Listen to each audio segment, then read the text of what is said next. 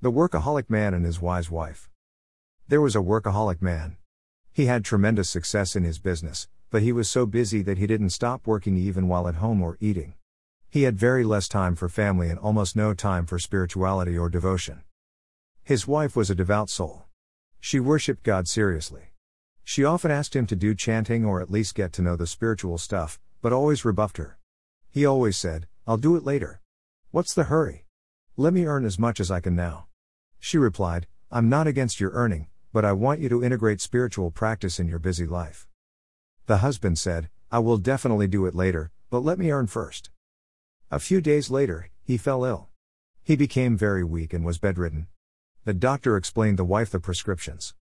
After a while, it was time to take medicines, and the husband called out, Dear, my medicines.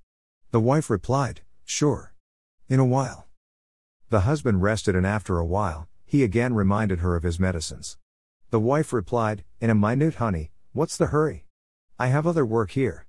After more 15 minutes, the husband got furious and said, Why do you keep delaying? When will you give it? After I die? What is the use of it when I die? The wife smiled, My dear husband, that's all I am saying, you won't be able to worship God after you die. Food is to the body, worship is to soul.